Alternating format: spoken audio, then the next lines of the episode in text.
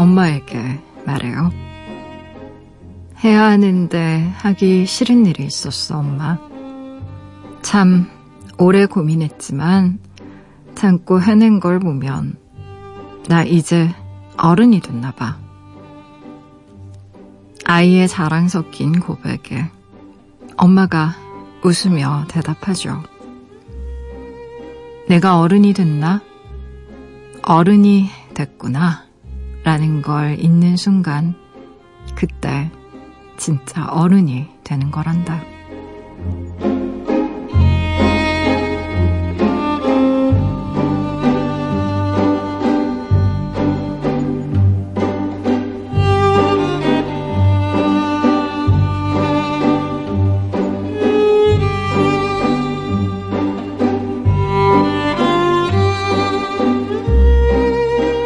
익숙함은 성장의 다른 표현이라는 말이 있어요. 경험의 크기만큼 무뎌지고 고요해지기도 합니다. 그렇게 우리는 하루하루 어른이 되어가는 거 아닐까요?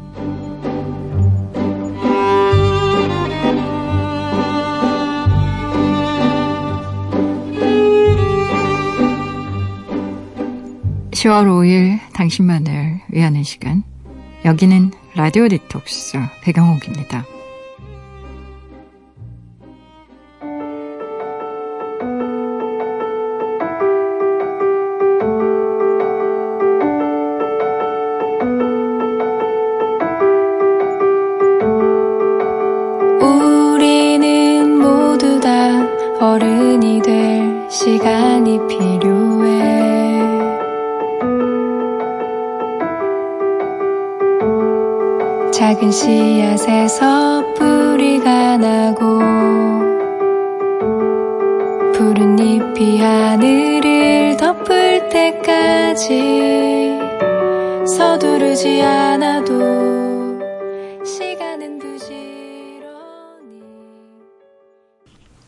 라디오 디톡스 백영옥입니다. 오늘 첫 곡으로요. 옥상달빛의 어른이 될 시간 같이 들으셨어요. 지난밤 그리고 어제 하루 다들 잘 보내셨나요? 저는 라디오 디톡스의 DJ 소설가 백영옥입니다. 음, 그래 어렸을 적에 하기 싫은 일은 하기 싫다고 떼쓰죠. 먹기 싫으면 먹기 싫다고 막 울기도 하고요.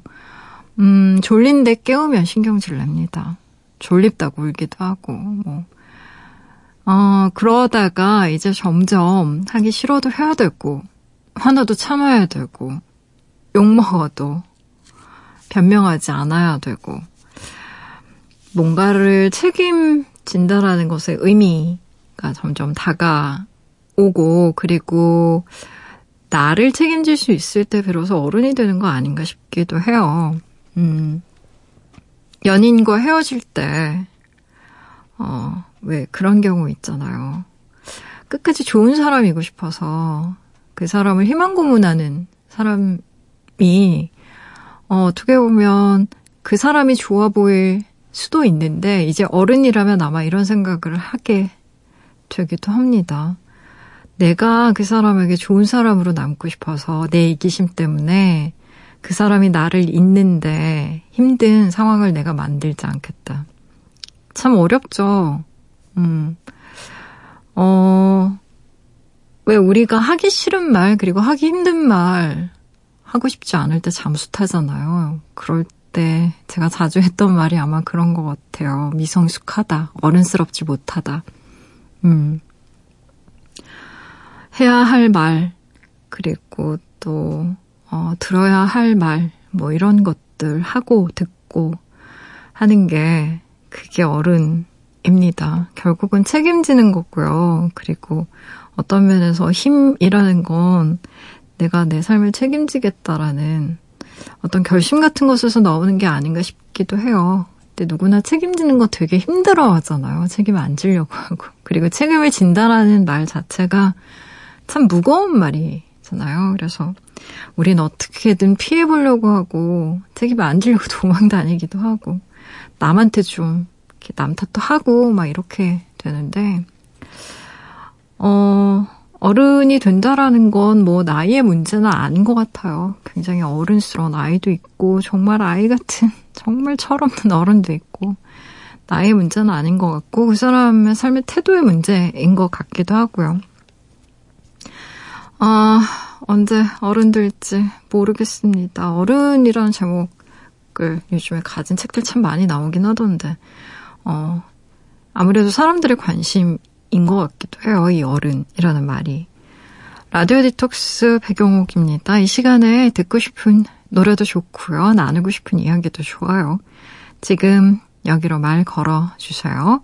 짧은 건 50원, 긴 문자와 사진 첨부 문자는요. 100원이 추가되는 샵 8001번이고요.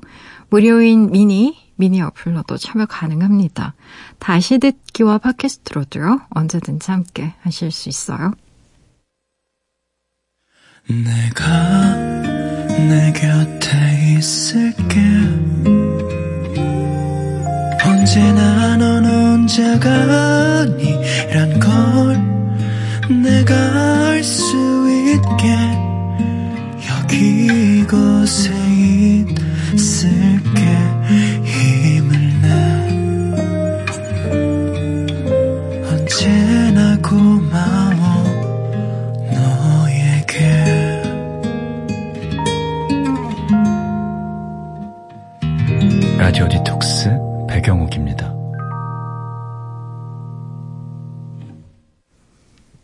라디오 디톡스 백영옥입니다. 함께하고 계시고요. 여러분이 보내주신 이야기들 만나봐야죠. 5362님, 라디오 디톡스가 처음 시작됐을 때, 그 즈음 소개팅을 한다고 사연 보냈던 청취자입니다. 벌써 1년도 훌쩍 넘었죠. 그녀와 몇 번의 데이트 끝에 결국 사귀었고요. 저희 내년 2월에 결혼합니다. 헤어졌다는 문자가 아니라 좋은 소식 전할 수 있어서 기뻐요. 앞으로도 어디서든 백장님을 늘 응원하겠습니다. 라고 보내주셨네요. 와, 축하드려요. 우삼육이님. 소개팅, 어, 한다고 사연 보내셨었구나. 1년. 어, 1년이 뭐예요. 이제 뭐 거의 뭐 2년 가까이 되어가는 것 같은데요. 음, 2월에 결혼한다고 하셨는데, 어, 그러면 이제 얼마 남지 않았네요. 그쵸? 한 4개월 정도 남은 것 같은데, 음, 사랑 예쁘게 잘 키워나가시고, 또 결혼해서도 가끔 소식 MBC에 전해, 전해주시고. 음, 아니, 그렇잖아요. 늘 사연이, 압도적으로 좀 사랑 때문에 힘들어하는 분들, 취업 때문에 힘들어하는 분들, 또 상사 때문에 힘들어하는 분들, 정말 많이 보내시잖아요. 디톡스도 그렇고. 그래서 이렇게 좋은 소식 알려주시면 좀 정말 마음이 이렇게 등불을 탁 켠 것처럼 좀 약간 환해지는 그런 느낌? 아유, 좋나요. 응원해 주시겠다고 했는데, 저도 응원합니다. 음, 행복한, 어, 결혼, 또 행복한 연애 하셨으면 좋겠어요. 인지영님, 백장님, 책 나온다고 하지 않으셨어요? 그거 언제 나와요? 미리 스포라도 좀 해주세요. 라고 보내주셨네요. 아, 네. 책 나옵니다. 여러분, 제가 지금 흰머리가 늘어가고 있어요. 미용실에 못 가가지고. 원고 때문에, 아, 지금 교정지를 매일 보는데, 솔직히 고백하면 토 나올 것 같아요. 정말. 제가 쓴 문장만 봐도 이제 울렁거립니다. 울렁거려요. 그래서 지금 거의 막바지 진통을 앓고 있는데 책은 어 10월 한 18일 정도에 나올 예정이에요. 제가 원고를 넘기면. 나올 수, 있, 나올 수 있겠죠? 나와야 됩니다. 제가 책을 안 넘길까봐 요즘에 제 편집자가 매일 전화합니다. 심지어 찾아와요. 작가님. 어떻게 좀 필요한 거 없으세요? 이런 거 맨날 물어보고. 원래 책 나오기 전에 좀 많이 힘들어요. 음, 제목도 정해야 되고, 뭐, 표지 시안도 정해야 되고, 또 카피도 뽑아야 되고, 제가 많이 말씀드렸잖아요. 요즘에는 작가가 책 내면 끝! 이런 거 아닙니다. 그런 거 없어요. 정말 이것저것 많이 활동을 해야 돼요. 그래서, 아, 여러분, 제가 책 10월 18일에 나올 예정이고요. 많은 사랑 부탁드려요. 네. 권도현님, 음, 가을밤 분위기와 어울리는 혁오의 러브야 듣고 싶어요라고 보내주셨네요. 어, 그래요. 어울리는데요. 노래 들어볼게요. 혁오의 노래입니다. 러브야. Don't be afraid. Yeah, I will stay. Kick out blanket. Make it blue. Hiding inside. I'll blow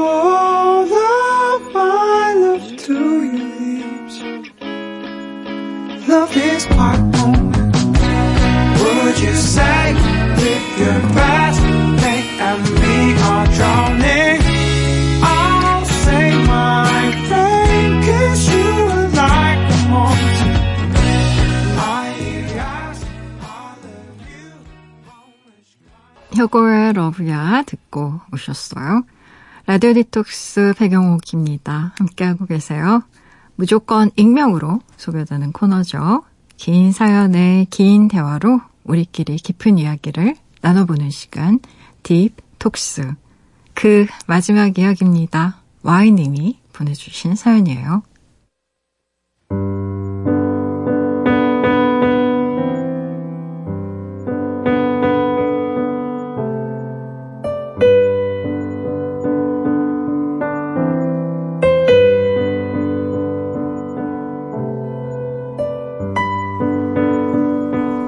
안녕하세요, 백장님.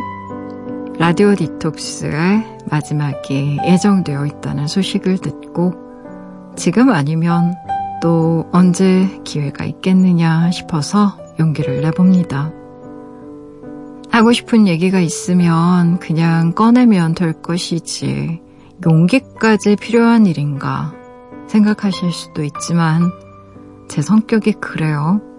작은 일도 오래 고민하고 이게 맞을까, 저게 맞을까 근심하는 그런 아이거든요.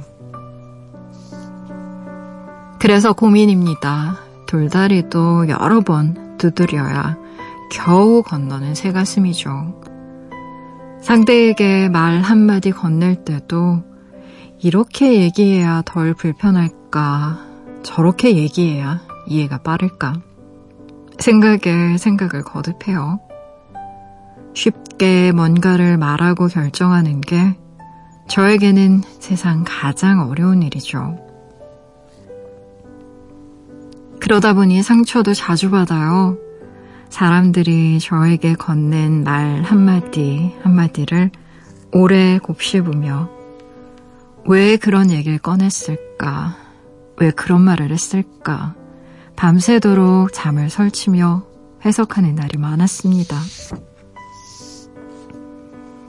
며칠을 고민하고 망설이다가 상대에게 그 뜻을 물으면 대부분 이렇게 대답하죠. 내가 그런 얘기를 했어?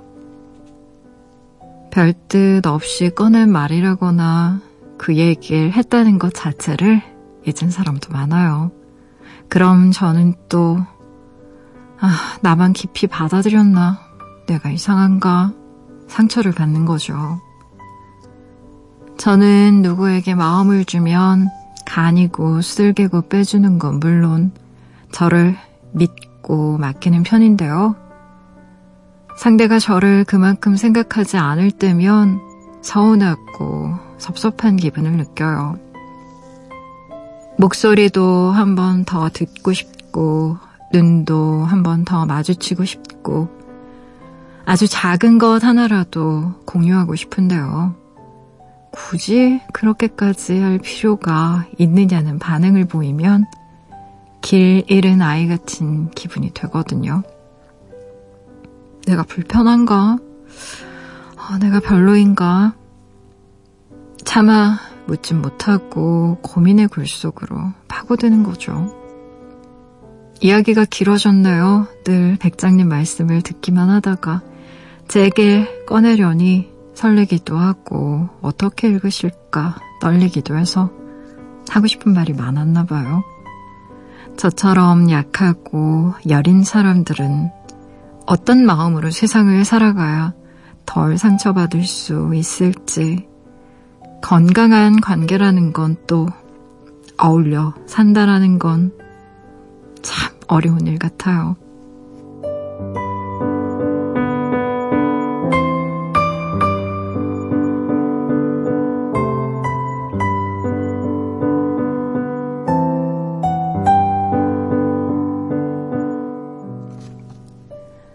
어, 매사 결정하는 일이 너무 힘들고, 그리고 다른 사람들이 그냥 치듯이 하는 말조차도 여러 번씩 곱씹으면서, 어, 이게 무슨 힘일까, 저런 힘일까, 막 이런 거 생각하느라고 잠을 설치는 일이 많다는 분은 사연이에요.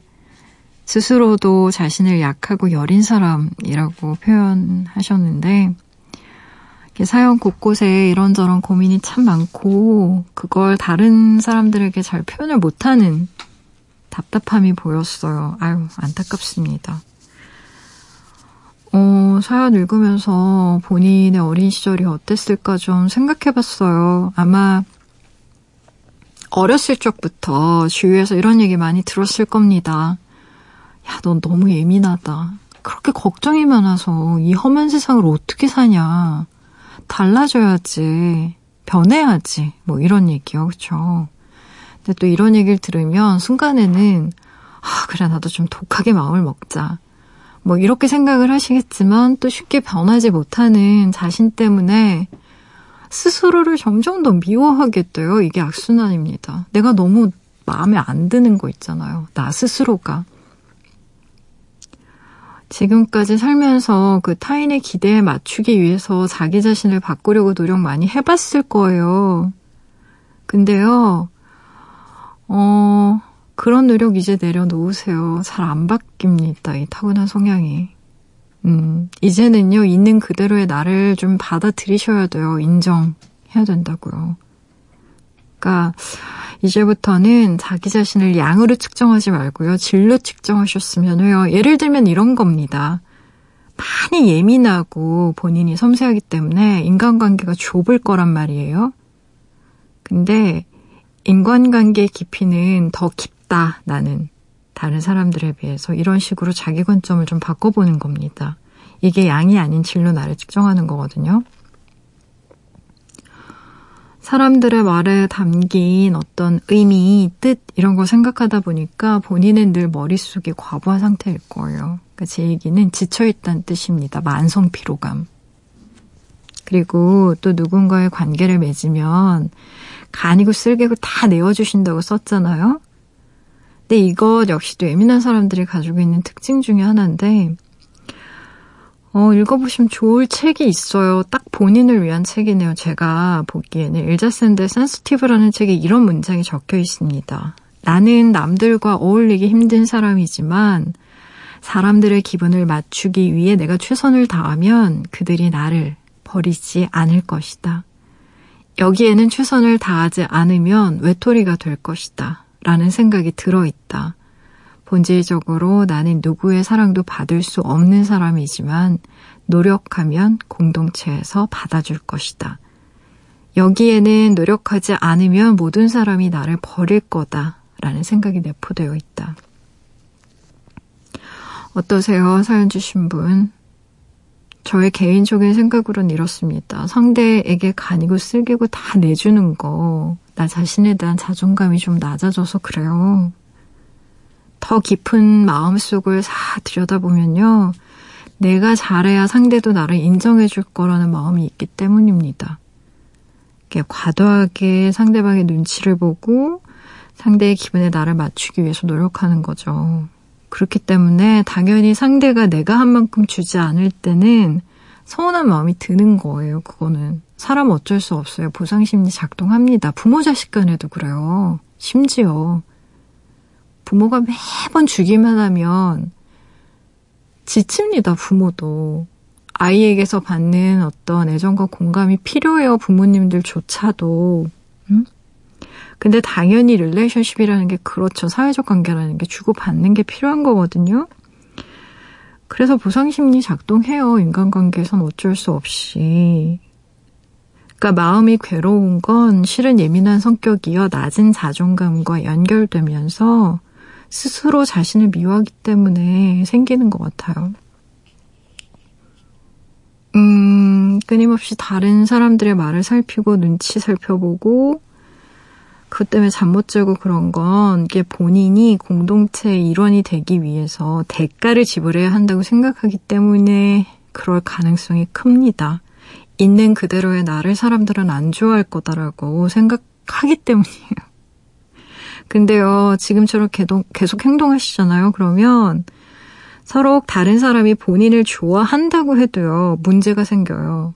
왜 그러냐면 자신을 좋아하는 건지 아니면 내가 베푸는 도움을 좋아하는 건지 점점 구별할 수가 없게 돼요. 그래서 본인으로서는 긍정적인 경험을 하면서도 결국은 낮아진 자존감을 점점 점점 더 낮게 만드는 악순환이 지속됩니다. 이거 되게 악순환이에요.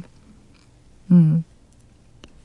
지금 본인은 기준이 너무 높아요. 한 번도 생각 안 해보셨을 거예요.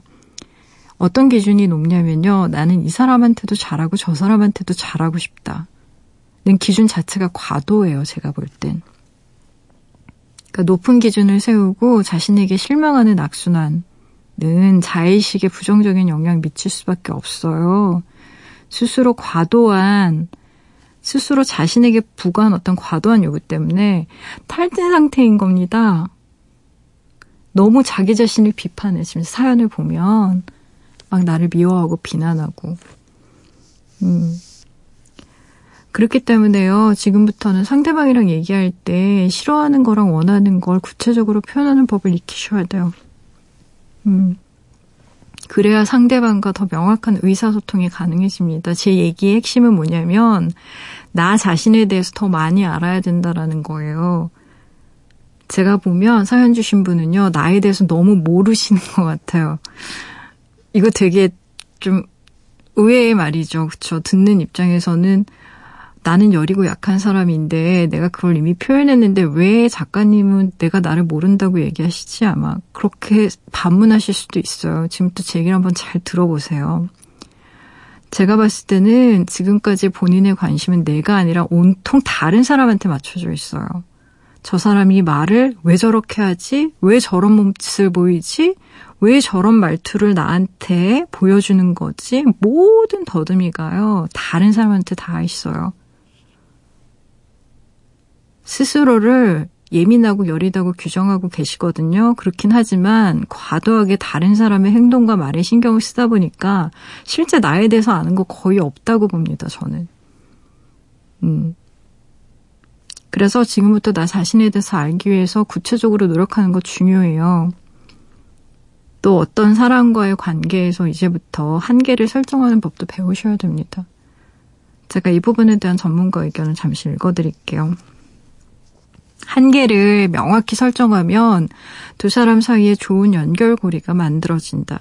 당신이 자기 자신을 더 잘 표현한다고 느낄수록 상대방과 더 깊은 관계를 맺을 수 있다.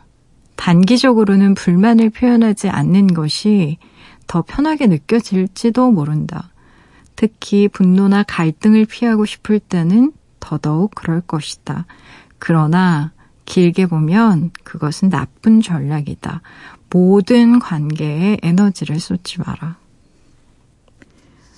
되게 이제 사연 주신 분 같은 성량을 가진 분들은요, 빨리 지치고요, 에너지가 없고요, 늘 머리가 아픈 상태일 때가 많아요. 이유가 있습니다. 적절히 자신을 컨트롤하는 법을 잘 몰라서 그래요.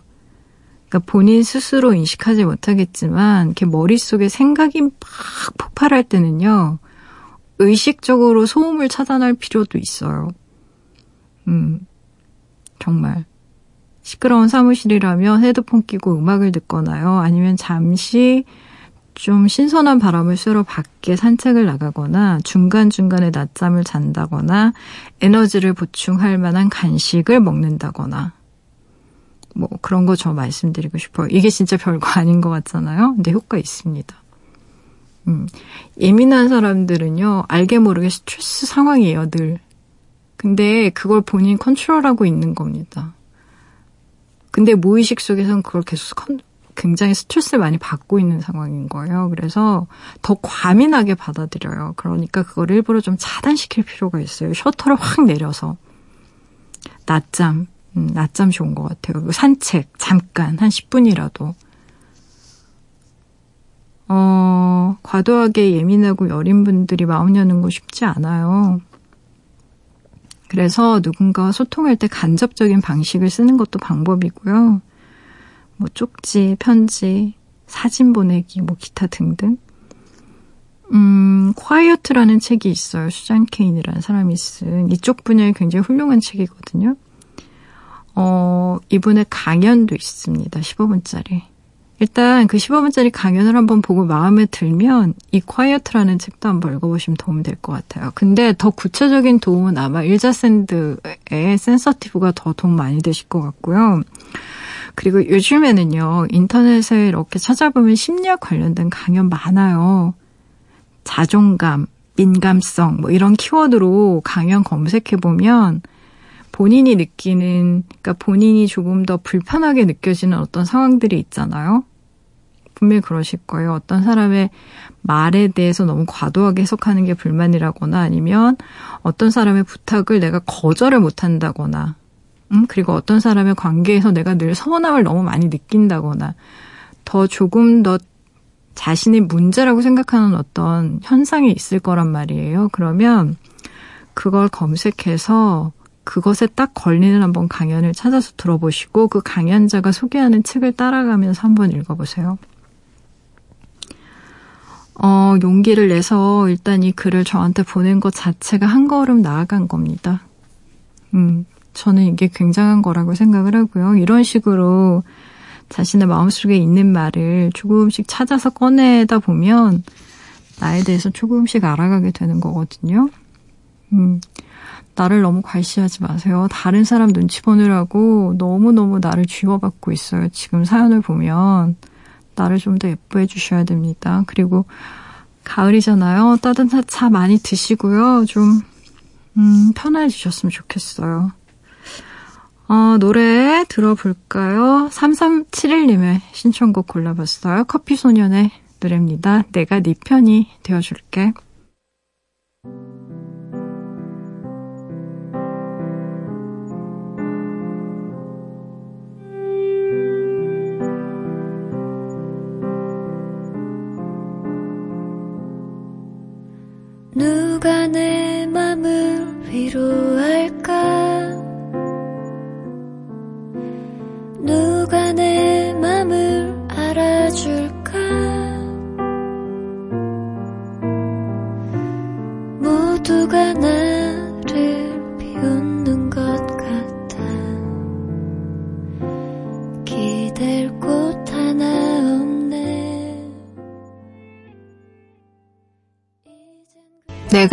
편이 되어줄게.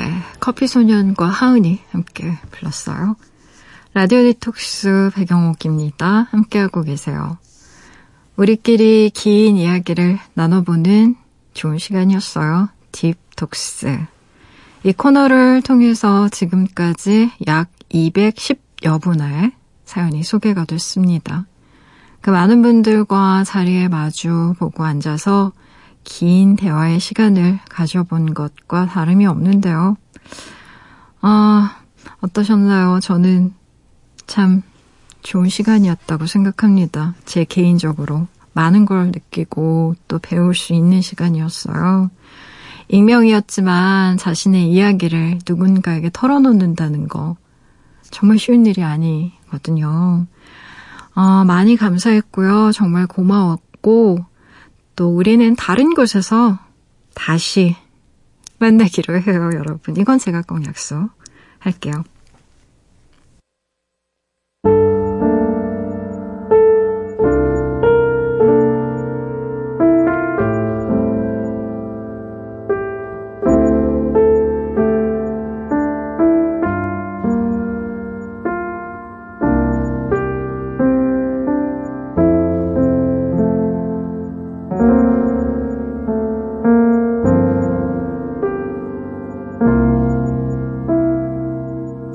라디오 디톡스 배경옥입니다. 사연 조금 더 볼까요? 이경아님. 가을이 오긴 왔나 봐요. 낮은 짧아졌는데 이상하게 하루가 길어진 기분이거든요. 아무래도 제가 밤을 좋아해서 그런가 봐요. 날씨 참 좋다 싶은 것도 여태뿐이지. 곧 금방 또 추워지겠죠? 라고 보내주셨네요. 어, 아침에 춥습니다. 이경아님. 밤에도. 밤에도 좀 쌀쌀한 느낌이 있어요. 그쵸? 가을이라는 게 참 좋아하는 계절인데 너무 짧습니다. 음, 언제 왔나 모르게 가는 게 또 가을이고 봄이고 그런 것 같아요. 어, 이제 특히나 뭐 지구 기후가 많이 바뀌고 있잖아요. 올여름 얼마나 더웠습니까? 근데 또 기상청 예고에 의하면 올겨울도 굉장히 춥다고 해요. 그러니까 여름은 점점 더워지고 겨울은 점점 추워지고 가을과 봄은 점점 짧아지고 아 뭔가 굉장히 안 좋은 변화 같아요. 그렇죠? 음. 그래서 드는 생각인데요. 그럴 때일수록 눈을 부릅뜨고 우리는 가을을 붙잡아야 합니다, 여러분. 이 가을이 나도 모르게 가버릴 수 있어요. 휙 창문을 열었는데 아, 겨울인가 이런 느낌이 들면 너무 속상할 것 같아요. 어, 이러다가 갑자기, 어, 또 일기예보에서 첫눈이 옵니다. 뭐 이런 얘기 나오면 얼마나 또 허전하겠어요. 허탈하고. 이 가을을 내가 아무것도 못하고 보냈는가. 막 이런 생각 들 수도 있으니까. 우리 정말 지나가는 가을을 아쉬워하며 만끽하도록 해요. 4651님, 거울 앞에 서서 웃는 연습을 했어요. 웃는 것도 연습하면 인상이 바뀐다고 하더라고요. 몇 번 해보고 느낀 건데, 제가 참 잘 안 웃긴 하나 봐요. 턱이 당기네요. 얼굴살 빠질 것 같아요. 하하. 라고 보내주셨어요. 어, 웃는 연습하면 인상 바뀝니다. 음. 심지어 별로 기쁘지 않은데 막 웃잖아요. 그럼 우리 뇌는 속아요. 얘가 기뻐서 웃나? 이러면서. 왜 웃음 치료도 있고 웃음 요가도 있고 왜 그렇겠어요. 그쵸. 어, 일종의 마인드 컨트롤 같은 건데, 어, 우리는 머릿속으로 뭔가 즐겁다, 즐겁다, 즐겁다 상상하는 걸 먼저 생각하잖아요. 근데 역으로 생각해보면 근육을 써야 되잖아요, 웃으려면. 이렇게 둥글게 만들어야 되니까 입가를 쫙 올려서. 근데 근육이 움직이면 머리도 따라 움직인다는 겁니다. 아, 얘가 지금 기쁜 건가? 이러면서, 어, 턱이 당긴다고 하셨는데, 원래 또, 잘 웃지 않고, 이렇게, 이런 분들 계세요. 나이가 뭐 그렇게 많지도 않은데, 이렇게 미간에 주름이 딱 생긴 분이거나, 아니면 왜 시무룩한 표정 질 때 딱 생기는 그런 약간 팔자주름 비슷한 주름들 있잖아요. 그게 표정주름인데 관상학 적으로 굉장히 안 좋다고 합니다. 그런 게. 자연스럽게 생긴 게 아니라 이제 표정주름 때문에 생기는 것들. 없으면 좋죠, 뭐. 그리고 웃는 얼굴은 언제든 봐도 기분 좋으니까요. 열심히 연습하시고 인상도 확 바뀌셨으면 좋겠네요. 노래 들어볼까요? 최리님의 신청곡 골라봤어요. 김범수의 사랑의 시작은 고백에서부터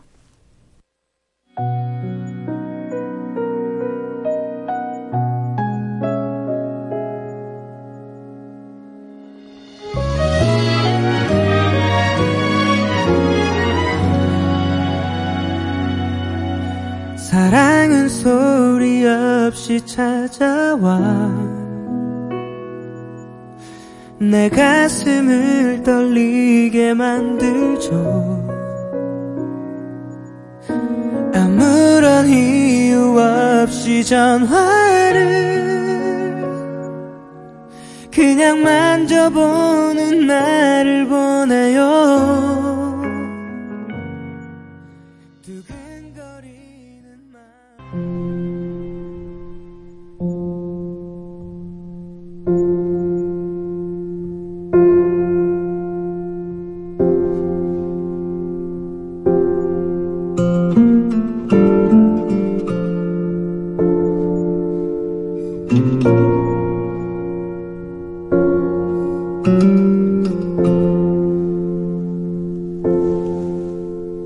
지금 이 시간 오늘을 살고 있는 그대를 위해 밑줄을 그었어요. 밑줄 사용법.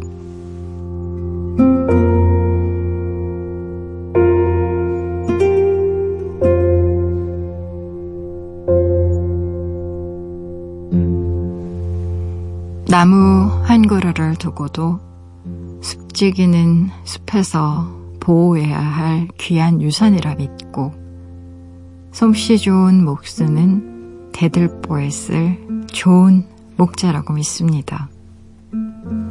숲지기의 말처럼 베지 않는 것이 맞을까요? 아니면 목수의 말대로 베는 것이 옳을까요?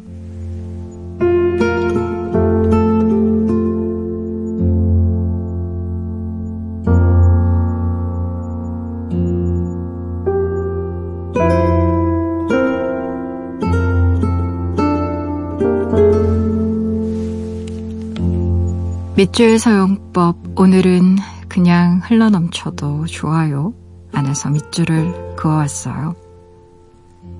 런던 올림픽 때 일입니다. 수영선수 박태환이 400m 예선에서 벌어진 오심 판정을 딛고 결승전에 다시 올라갔을 때 저보다 한 살 어린 동생이 제게 이런 말을 했어요. 언니, 박태환이 올라온 거 나 정말 기뻤어. 근데 어쩐지 이런 생각이 들더라. 왜 8등으로 결승에 올라왔을 선수 있지? 누군지는 잘 모르겠지만 그 선수는 얼마나 마음 졸였을까? 나는 자꾸 그게 생각나. 문득 동생의 손을 잡아주고 싶었습니다. 어쩌면 제가 작가가 된 것도 이런 것 때문이 아니었을까 생각했어요. 글로 쓰거나 글로 쓰고 싶었던 건 늘 이런 풍경들이었으니까요. 축구 경기에서 골이 터지면 골 때문에 환호하는 선수들이 아니라 일그러지는 상대편 골키퍼의 얼굴을 먼저 보게 되는 사람들의 얘기 말이죠. 아직 저는 일에는 원래 아무런 색도 없다.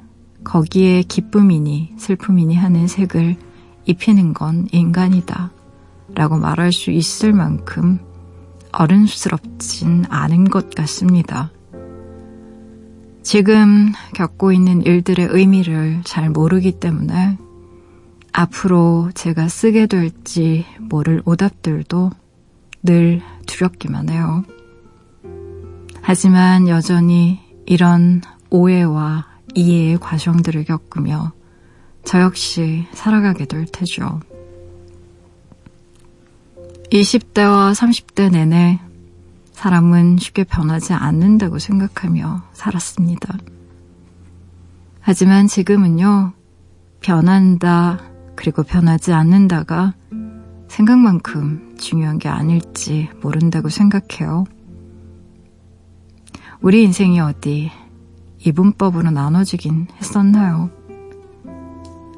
어쩌면 이제 막 보기 시작한 건 변한다와 변하지 않는다 사이에 무수히 많은 간격과 행간들 아닐까 생각합니다. 그 사이에 낀 나, 어떤 것으로도 쉽게 규정되지 않는 나, 언제나 그랬듯 바람이 불면 대책 없이 흔들리는 나, 누군가를 좋아하면 터무니없이 약해져 울고야 마는 나. 그러니 어느 순간 오답이란 결국 고쳐지기 위해 존재하는 게 아닐까 하는 생각도 들어요. 라디오로 수많은 사람들을 만났네요. 아프고 슬프고 참 힘든 사연들이 더 많았던 것 같아요. 하지만 이런 사연들을 만난 후 꼭 덧붙이고 싶은 말도 생겼습니다. 변하고 싶다.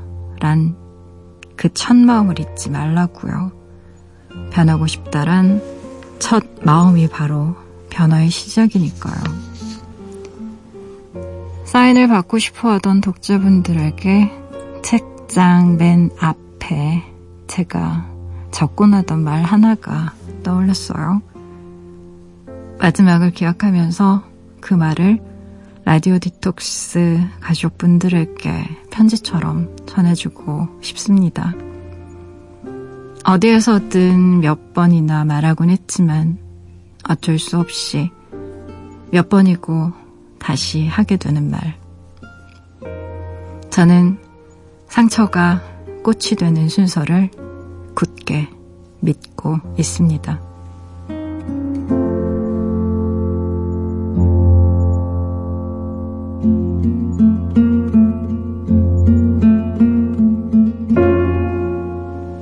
오늘 끝곡으로요. 로버트 플락의 The First Time Ever I Saw Your Face 같이 들으시고요. 지금까지 라디오 디톡스 배경옥이었습니다.